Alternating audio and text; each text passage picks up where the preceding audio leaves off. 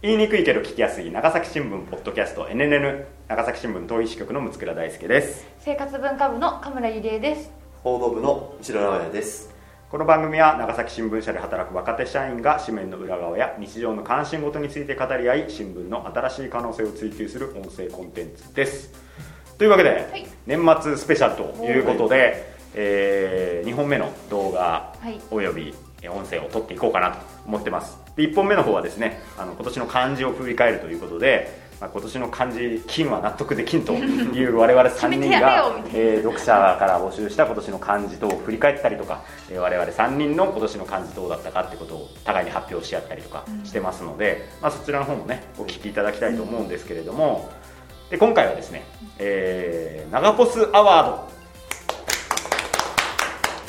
いうことであの、まあ、NN のお聞きになっている方はね何回か耳にされたと思うんですけれどもあの長崎ポストというね、あの読者の方が、まあ、疑問に思ったこととか取材してほしいことをあの LINE を通じて長崎新聞社の方に投げていただいてでそれを、まあ、出発点に我々が取材したりとかあるいは読者の方にこういうどう思いますか？みたいな質問を投げかけて、まあ、それについてこう読者が答えてくれたのを、まあ、アンケートという形であの紹介していくみたいな、まあ、そんなねあの取り組みを今年になって始めたんですけれどもまあ結構ねいろんな記事が振り返ればあったなというふうに思うんですよ。でちょっとここらでねこうやっぱこう1年年末といえば年末といえばランキングですよ、ね、ね。年末で今年のベストを考えてる時がさもうサブカル男子は一番楽しい時なるほど。間です。からあのねノートに書き出しますもんねもう。そうそうそうそうノートに書き出す今日今日書くんですかね？いやいやもう31日31です。日。だからこの配信日の今日ですよ。そうそうそうそう。今日31日は私はもう手帳に今年良かった音楽や今年良かった映画を書き連ねて「紅白」の感想を書くというのが毎 私のね毎年のあの手帳のね書くというのが毎年の慣習ですけれども、まあ、そのね時間が一番楽しいだろうと。1年で一番楽しいのは1年を振り返ってる時なんですよ。ね。今年こんな年だったね。辛いことあった。楽しいことあった。いろいろありましたよね。それをみんなでやっていこう。と、これまで NNN であ NNN じゃない。長崎ポストで取り上げてきた記事29本の中から、えーまあ、長崎新聞社の、まあ、主に若手社員を中心に、まあ、選んでもらって好きな記事を選んでもらいましたであのさっき紹介した今年の漢字は抜かしてます、えー抜かして、えーそこから、えーっと一番最初に載ったコロナ感染者居住地まで公表できないのっていう記事から、えーこの間紹介した皿うどん大調査、これまでの29本を対象に、えー1位から3位まで選んでいただきました、で1位が3ポイント、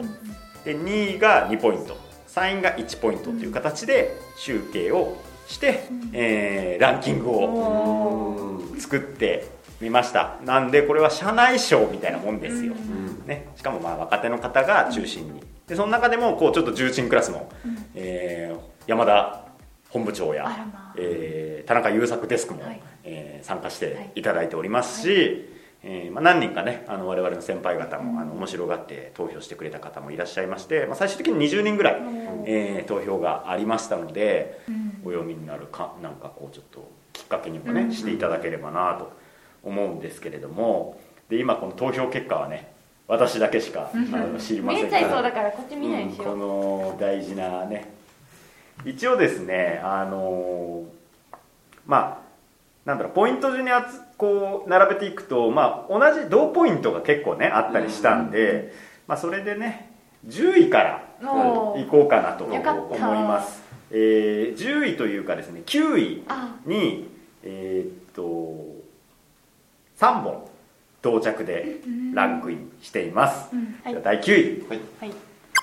渡月川にゴミなぜ多い？あはい。あ、えーそれから読者が寄せた多彩な秋。写真特集それからもう一本が工事中に抜け出せなくなってショベルカー川の中に5日間。インパクトがね。この3本が9位でした、えー、渡月川のゴミなぜ多いはこの NNN でも一度取り上げたことがありました、あのー長崎新聞の製品中央支局の松尾恵里子記者が、あのー書いた記事で、まあ、時津川っていうね川のゴミがめちゃめちゃ多くて汚いぞと、そこからまあなんかそのどういうふうにその川のなんかねゴミが溜まっていくのかとか、まあ、清掃活動されてる方とかに取材をしたルポルタージュだったんですけれどもこれね私も投票しました。おでこれねなんかその川汚ねえなっていうその素朴な読者のこう疑問から、うん。なんかこう記者がもう見たり聞いたりしていくっていうのもすご素晴らしいと思ったし、その帰結としてゴミを捨てないようにしようっていうめちゃめちゃまっとうなメッセージに帰結するんだけど、なんかあまりにもお題目的なメッセージなんだけど、その記事全体でこうすごく説得力があって、あやっぱちょっとゴミ捨てないようにしなきゃなとかなんかそういう行動変容にもなんか結びつくようなところが良かったと思ったしその記者をされてるその松尾恵里子さんのなんかこう優しい語り口みたいなのもすごく印象的だったなというふうに思いました。うん、いい記事だったよね。ううんですねなんかこういうのがどんどんできればいいなと思ったし、うん。うん。で秋特集はあの読者の方に秋を思わせるこう写真をねあの募集してあの紙面で紹介したような特集だったんですけれども、はい。これもねたくさんあの読者の方からいろんな風景写真とか食べ物の写真とかねそうですね。お子さんが遊んでる写真とかこう、うん。投稿していただいて、なんていうかなもう年々秋が短くなってるそうですよ今年なんかなかったですよねねえもうほぼ3時間ぐらいしかなかったんじゃないの？秋。3時間。感じだったからあだったんでなんか、まあ、そういう季節感のねある、まあ、その中でも読者の方がどんなことにね秋を感じていらっしゃるのかっていうのが分かってうん。これ良かったなと思います。そうですね。これはあの1年目の橋本真記者が、うんうんうん。あの担当してくれてそうだね。僕もちょっと若干協力してぐらいで、だったんですけどなんかあの写真をあの読者の方が、まあ、あの撮った写真を募るっていう、うんまあ、結構前代未聞うん。ではあってそれで1ページ特集にするっていう前代未聞だったんですけど、橋本記者も結構あの前前向きに、うん。あのなんていうかなガリガリガリ結構うん。取材に出かけたりして、うん。あのえー楽しんでやってきてくれたかなと思ってます、そうですね、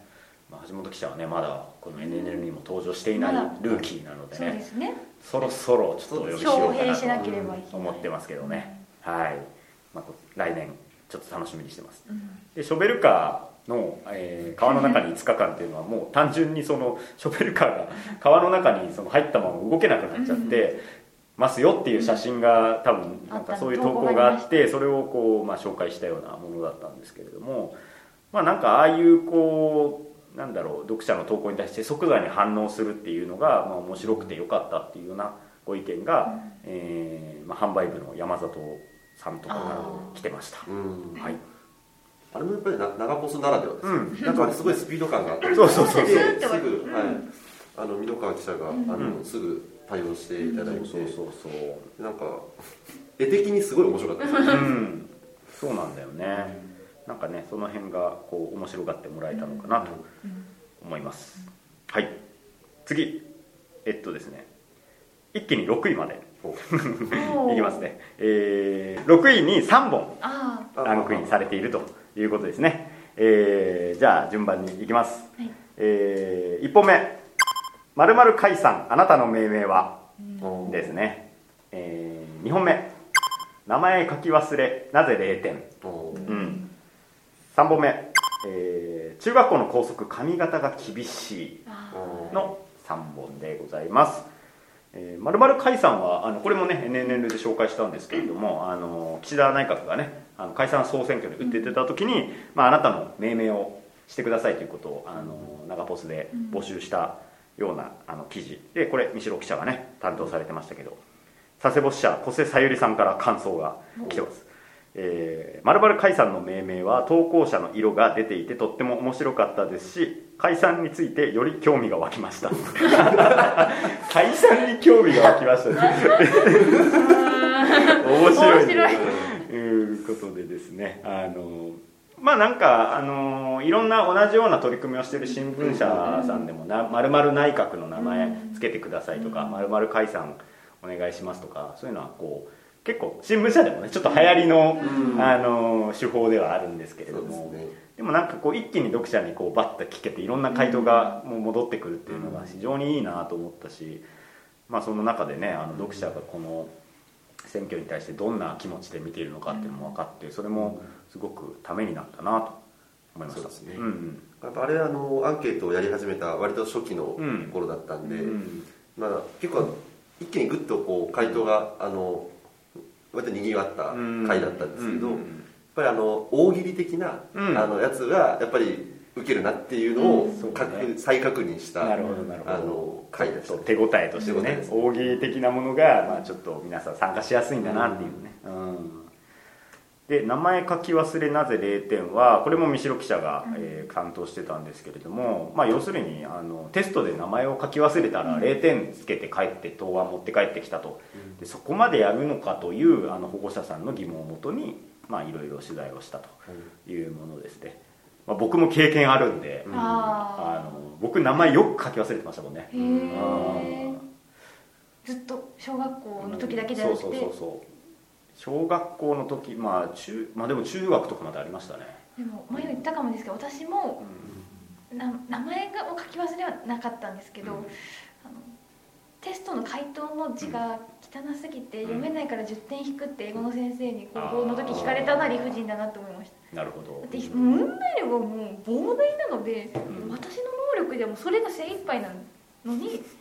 なんか引かれて。すごいねその神村さん その字が汚いことにすごくあれだね。苦労してるからあんないろいろ。そうか。それで出ら出会ったブレンなわけですね。そうそうなんですよ、ん。もう追い求めてやっと、まあ、それでも汚いって言われるんですけどまあまあ比較的読める。自分では読めるようになった。なるほど。なるほやつですね。どわかりましたで最後が中学校の校則髪型が厳しい。まあ、これは校則アンケートのあのきっかけになったあの井村記者の記事だったので、まあ、校則アンケートもねあの非常にこう反応が大きかった記事なんですけれども、まあ、このきっかけということで、まあ、そういう意味でもこう皆さん注目していただけたのかなと思います。じゃあ第5あ。位い。きます。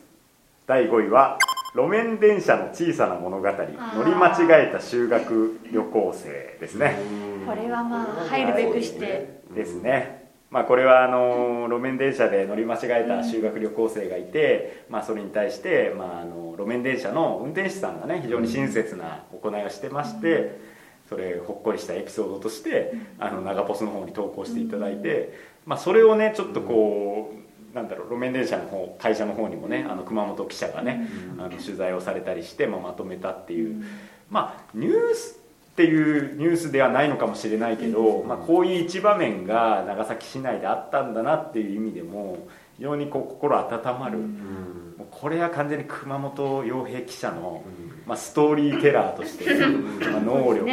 ですよね。そうですね。あ結構あのツイッターとかでもシェアされたり、うん。シェアされてました、うん。やっぱりねいいなと思った人が多かったんでしょうね。ーそうですね、まあ、もう我々の憧れ最終兵器熊本。最初隠された兵器ですからね本当いろんな意味で。そうそうなんですよ、うん。なんで、まあ、熊本記者もねあの長ポスの立ち上げにはうん。いろいろな形で協力してくれた頼もしい先輩なんですけれども、はいあのこういった記事とかもねあの協力してくれて、まあ、これは熊本さんが書いたからもう記事が良くなったなっていう,、もう典型のような、あの記事ですけれどぜひねネットでも読んでほしいなと思います。ちょっとコメントも来てました、えー事業部の牧さん。えー新聞記事のネタとしては強くなくても地域の心温まるニュースで読者が長崎新聞という地方紙に共感を持ちやすい。これはブランディングにもつながると。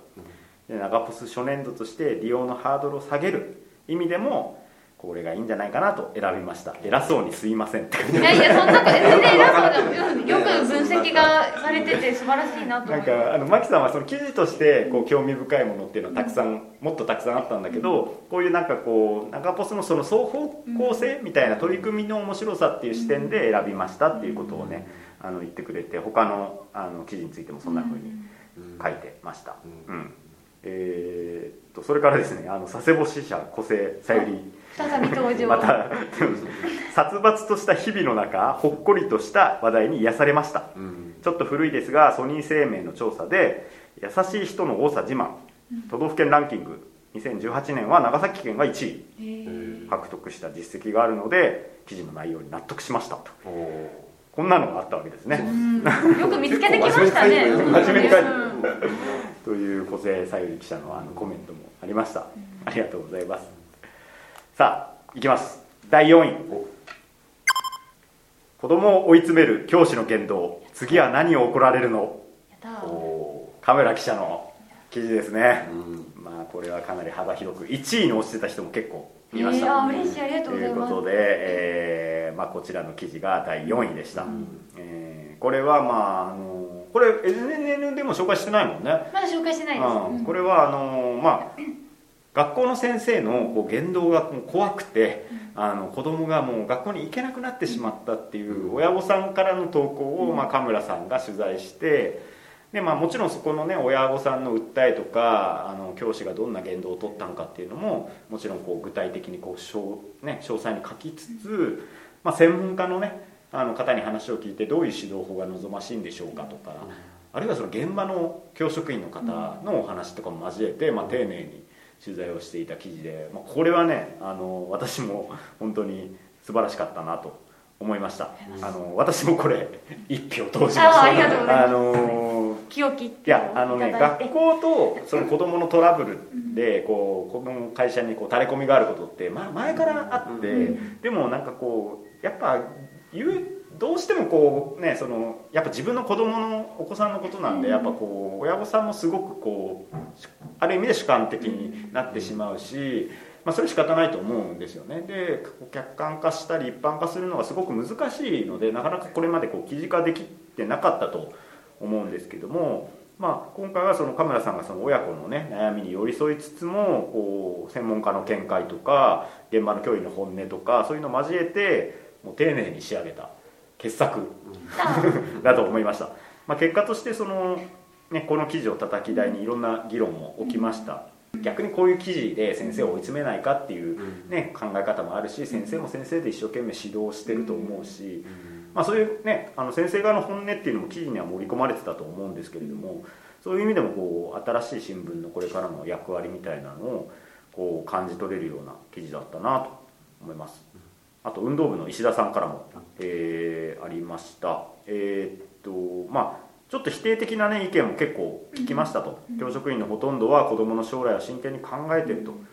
で本当に教育現場をご存知なんですかと。教育現場を働きにくいものにしないでしょうかと。そういったあのコメントも石田さんは聞いたりしたんですって。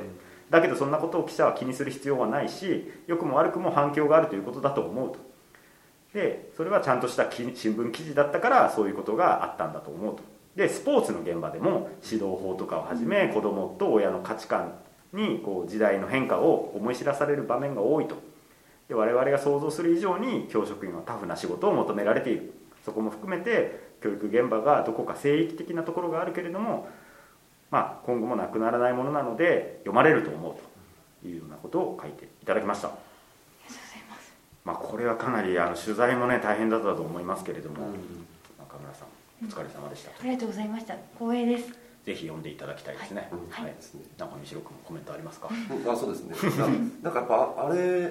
あの記事が出た後にその長ポスにも結構ね反応があ来ててー。あれ一番多かったんじゃないかな長ポスに来た。中ポスに来たものとしてはそうだね。うん。なんか結構やっぱ本当あのあの記事あれもう一個あるか。あった。うん。まあでもああの記事ってやっぱり、なんかこう自分のやっぱ考えを言いたくなるうん。記事で、それってやっぱ長尾さんにすごい大事で双方向に記事を出したのにさらに反応があるっていう、まあ、いいあの事例えだなというふうにそうですね。でまあ、批判も批判っていうか異論も含めてやっぱりあって、うんで返すカメラさんも結構大変そうだなとあーまあそう思いつだよつ、ね。直接ね神村さんに電話がねあったりとか。あったりねやっぱり基本攻撃が直に来るので例えば今までだとこう電話誰かが取ってくれたり、まあ、まあ電話で自分が取ったりなんかですねこう文字にしてみるとズドンってくるんですね。言葉ってその時に消えるのでうん。なんかこう大丈夫なんですけどあのやっぱ文章で読むとこうなんかズドンずっしりくるものもありましたけどでもまあね、それに逃げてるとなんかこういうことしてる意味ないのでそれこそコミュニケーションを取らないといけないなと思ったんで、まあ、真摯に返したつもりですけどわからないです。返せてるのかまあそれをちょっと神村さんという記者個人にこう寄与させるものなのかっていう気もするけどね。そこら辺はちょっと課題ですねこれから。まあ我々がこうああいうこう議論を巻き起こす記事をまあ今後やっていくときにじゃあその書いた記事記者だけでそのいろんなねお対応をやっていいものなのかっていうもう一日使いましたもんねそうですよね、うん。うん。まあ、非常に大きな記事だったんであのぜひ読んでいただきたいとありが思います。とうございます。えー第3位。高速アンケート。あおーなるほどまあ、これあの長崎あ NNN でもあの紹介したものであのちょっとねあの順位下の方に入ってたあの髪型厳しいというものをきっかけに、まあ、校則についてのご意見をお聞かせくださいというようなあの長ポスで募ったところ、まあ、非常に反響もあったし、これ長ポスであの登録者がね増えるきっかけにもなったということで、まあ、いろんな方に読んでいただいたのかなと思います。カムラさん投票してました。しました。えー改めて若者の考えに触れられたし形にできた記事だったのでこれを選びましたと、えーそれからウェブ戦略室の小葉君、えー若年層の悩みに直接的に触れることで親子兄弟など幅広い世代に新聞社の存在をアピールしたんじゃないかなと個人的に思いましたと、えーそれから報道部酒井玉樹さん。私も含めおそらくほとんどの読者の皆さんが全国の問題じゃなく自分のこととして感じたんだと思います、私も学生時代検査であんなことされたなと思い返しましたと。いうことを書いていただいてます。三代さんもこれ入れてましたね。ああそうえー皿うどんの回であの爆増したんですよ登録者が、でもう忘れちゃってましたが アンケート登録者が増えると。実感したのは高速アンケートだったと。そうですね。でいうことを書いてますね。ああと小瀬さんもまたコメントしてくれてるんですけど学生時代を思い返すと確かになんでって疑問に思う校則がいっぱいあったと、まあ小瀬さん私高校一緒なんで。そうですね。あるよねそれはね。それに声を上げなかった自分は何をしていたんだと悔しいですと校則を見直して子どもたちが行きやすい学校になったらいいなと願っていますと。いうことで。まあそうなんだよね。なんかちょっとこう子どもたちが学びやすくてあの快適な学校にしていくと。であのもちろん教師の方々も子どもたちの指導がしやすいというか、まあ、あの時も話したけどお互いを守るルールになっていくといいなと思うので校則についてはなんか今後もなんかいろんな形でねなんかこうみんなで話していってこう考えていくきっかけを新聞社の方で作れればなというふうに思いました。はい、ということで第2位まで来ました。お。これ第2位はですねあの先ほどの田中優作さんがこう入れたことであの浮上しました。第3位から。逆転してあの第2位へ上がってきたということです。第2位。あるシングルマザーのあー嬉しいここでないかこと田村ゆりえ記者の記事がなんと5位以内に2本ランクインしているというちょっと恐るべきね。いやいやもう一発わ集中型だった私は怖いよ君がいや私は一発集中型まあ、これ NNN でもあの取り上げているので詳しくはそちらをね聞いていただきたいと思うんですけれども、まあ、コロナ禍の中で、まあ、非常にこう苦労されているシングルマザーのあの方がもう自分の苦しみをなんとかね分かってほしいというふうにこう長ポスの方で送っていただいて、まあ、それをこうカメラさんがこう寄り添ってねあの書かれたものだったんですけれども。まああの記事としてもすごくこう反響が大きかったし、まあ、なんかこれでちょっと長ポスのなんかこう新しい記事の形をこう掴んだなっていうふうになんかそういう評価がね結構ねあのたくさんありました。えっと報道部岩佐君、え嬉しい。長ポス初めて序盤に出てきた記事だったので、あこういう記事になるんだなあー長ポスってっていうのがすごく新鮮だったということを言ってました。それからですね山田本部長、えーなかなか書きづらい微妙な問題をしっかり記事として書き読ませた。この微妙な問題の数々を長ポスでこそ手に入れられたネタであり記者の熱意があってこそ成立したものだと思う。読者は新鮮な感覚で読んだに違いない。長ポスは読者が長崎新聞を我が郷土の新聞と思う愛着を育んでいく取り組みであると感じていると。めちゃめちゃでかい話なんですけどあのー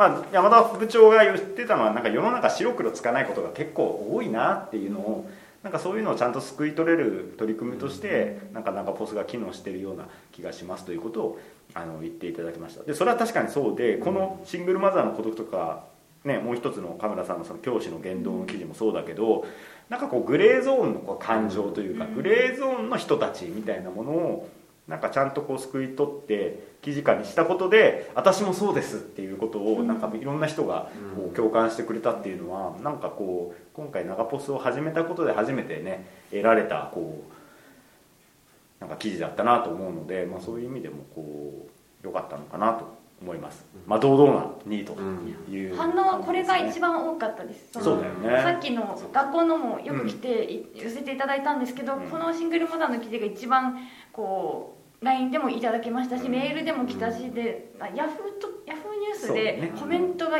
もうしかもその荒れるのかなと思ったんですけど、うん。いやなんか甘えんなみたいな感じでうん。荒れるのかなと思ったんですけど私もです私も言えませんでしたみたいなのがもう8割ぐらい占めていてすごくそれにびっくりしました。なんかやる時はあのいやこれちょちょっとあの記事の内容はもうここで割愛しますけど、うん。これはそのさっき言ったように甘えるんじゃないもっと苦しい人がいるっていう批判を呼び起こしかねないトピックだから、うん。そうならないように頑張って書こうとしたけどでも実際どうだろうっていうのをすごくこう考えに考えてたので、うん。そういう反応が来た時はあなんか人の言えないこうものを救い取って顕在化できたのは良かったなと思うし逆にそういうのが皆さん悩んでらっしゃるっていうのを私も含めてデスクをした田中さんそしてうん。あの長ボスメンバーさえ気づいてなかったので。ね。やっぱり改めてその長ボスっていうツールのなんか可能性っていうのを感じられた記事でした、うん。なんかね自己責任論っていうのがさどれだけ人を追い詰めるんだろうっていう話でもあったと思うので、なんかそれに対してこう、まあ、ヤフーとかのコメントでもね、まあ、どっちかというとこう好意的なものの方が多かったっていうのは、なんかみんなやっぱそういうのに悩んでたりするのかなって思ったりもしましたけどね。なんかそのやっぱ長ボスに来る投稿の一人長ボスには一人しか投稿しないかもしれないけど、ん。その後ろには多分うん。何何百人何千人もいるかもしれないんだなっていうのを本当に感じたうん。記事で、うん。やっぱりもうそれにまあ共感します。同感ですみたいな、同じような状況ですみたいなっていうのが一人を書い、まあ、カメラさんが丁寧に書いて、うん世に出したことで、うんなんかその背後にはそんなにいっぱい人がいたんだっていうのを、が、まあ、長ポスを使っができたからこそ、うんまあ、そこの声を一を拾ってさらにその後ろにいる多くの人たちになんか届いたんだなっていうのは感じましたね。確かにね。というわけで素晴らしい。ああありがとうございました。もっと頑張ります。で第1位はですねもうねあれしかないんですよねもうねもう。多分大方予想はついてると思います。そう。第1位発表します、はい。第1位皿うどん太麺 VS 細麺大調査でした。ここまあはもうこれはあの非常にもうあの始まった段階からもう多分これが優勝だなっていう感じのもう票の動向でした、えーかなりあのポイント差もあの2位とのポイント差は3ポイント差ぐらいあるんで他はもう1ポイント差とかなんですけど、そういう意味でもやっぱかなりの人気の記事でしたね、えー報道部後藤洋平記者ブルーノ・マーズ。長崎新聞の1位文句なしと。長ポスだからこその企画であり長崎人なら一言言わせてと思わせるテーマ設定が秀逸だったということです、えー田中優作デスク、はい、皿うどん調査は素朴な疑問を SNS を使って探り地域で好みが違うことが明らかになり面白かったとうん。いうことでした。まああのー我々も盛り上がるだろうなとは思ってたんですけど我々が思った以上に盛り上がったし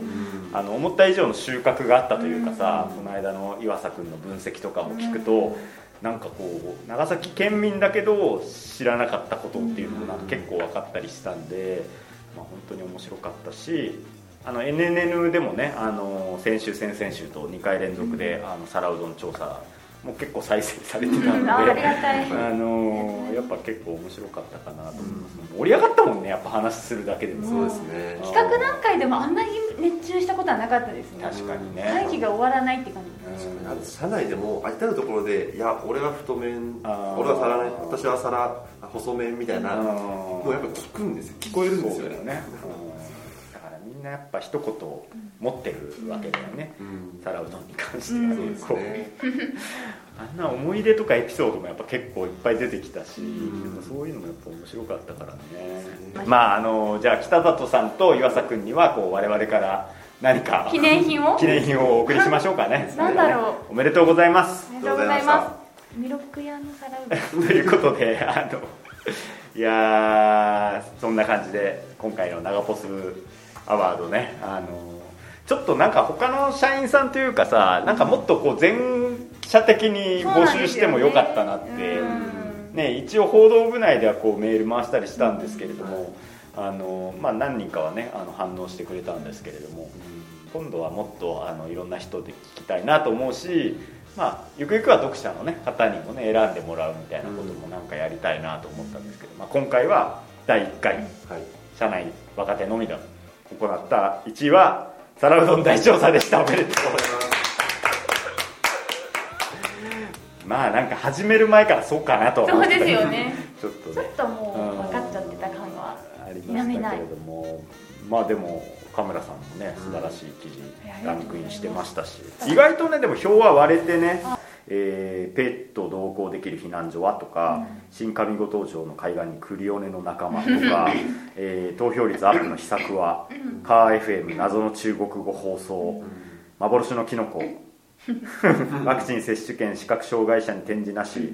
とかこの辺りはですね複数、あの回答が。私ワクチン接種券入れました。あ書いてますね。やっぱり世の中で見過ごされそう見過ごされそうなことを長ポスという仕組みで拾い上げられた好事例で後追いもあったので入れました。確かにねこれ後追いもね、あったんで、そういう意味でもこうジャーナリズムとしても非常に優れた記事でしたということですね。あとビニール袋に猫の赤ちゃんとか、えー、平和って長ポス平和アンケート、えー、その辺りにも、えー、票が入ってました。えー、生理の乱れワクチンが原因とか、うん、そういうのもねあの入ってたりしたんで、まあ、いろんな方がいろんな記事に投票していただいてなんかそれも良かったなと思ったし、その報道部内だけじゃなくていろんな別の部署の,、あの方とかの感想とか聞けたんでそれもすごく、面白かったです。はい。えー、NNN の感想もね一応ね あの届いてるんで、えー、ちょっとせっかくなんでちょっと読みます、えーはい、じゃあ佐世保支社小生さゆりさんすごい。すごい。めちゃめちゃ書いてくれてるのよ、うん、お疲れ様です。先輩方仕事もバリバリ NNN もバリバリ更新されてて本当に尊敬しています。先日ゲストでお呼びいただいた時事前打ち合わせもなくいきなり収録だったので内心ドキドキしました。笑い。発揮できてましたよ小瀬さんらしさがすごく。最初はびっしり書かれた台本が送られてきたんですが いつも先輩方の声を聞きながらモチベーションを上げています。何かあればいつでも呼んでくださいそれでは風邪などひかれませんよう どうぞご自愛ください。お手紙。読みましょう小瀬さんを。そろそろ。酒井玉樹さん。NNN 楽しく拝聴してます。きっとリスナーの皆さんは推し会のようなものがあるんじゃないでしょうかな。ああるんではない。あるんではないかなと思います。個人的にはダタミストへの道が推しです。ダタミストだからな。そうなんですよ。短い記事に情熱をかける皆さんの思いを感じて時に吹き出し時に感服しながら聞いてます。日頃の記事では見出しを見てこれは難しそうだからいいやと思っている方も音声なら気軽に聞ける良さがあると思います。私もその一人です。記者個人の人柄など読者に伝えられる数少ない場であると思います。これからも応援しています。100回記念楽しみにしてます。まあ、酒井さんは今後もまたね、うん、あの出ていただいてもう準レギュラーみたいなもんですからね,、あの後藤洋平。ブルーノ・マーズ記者。NNN は記事掲載掲載記事に合わせた企画はもちろん大事だけどここでしか聞けない話題コンテンツをどんどん展開してほしい、うん、もしかしたらポッドキャストから新聞に興味を持ってもらえるようなリスナーが現れるかも。メインパーソナリティの方々の今後ますますのご活躍を記念して。挨拶？乾杯。みんなかしこまって るね、えー、事業部真木さん私の友人が NNN を聞いて六倉さん推しになりました。私でもできることがあればまたよろしくお願いします。書いてます、えー、販売部高槻健吾さん。NNN は若手の販売店所長からの好評です。販売店所長の登場会があっても面白そう。出てみたい。時点でポッドキャストや YouTube 始めたいなど法展示にもよく話題になります特にレギュラーお三方の名前を見つけて記事を読むのが楽しみになったという声がありました。中にはですね競合店であるタッシの販売店所長あれ面白いですよね。配達の時に聞いてます 声を聞いた時は驚きました。個人的には衆院選感想戦が面白くて3回ぐらい聞きました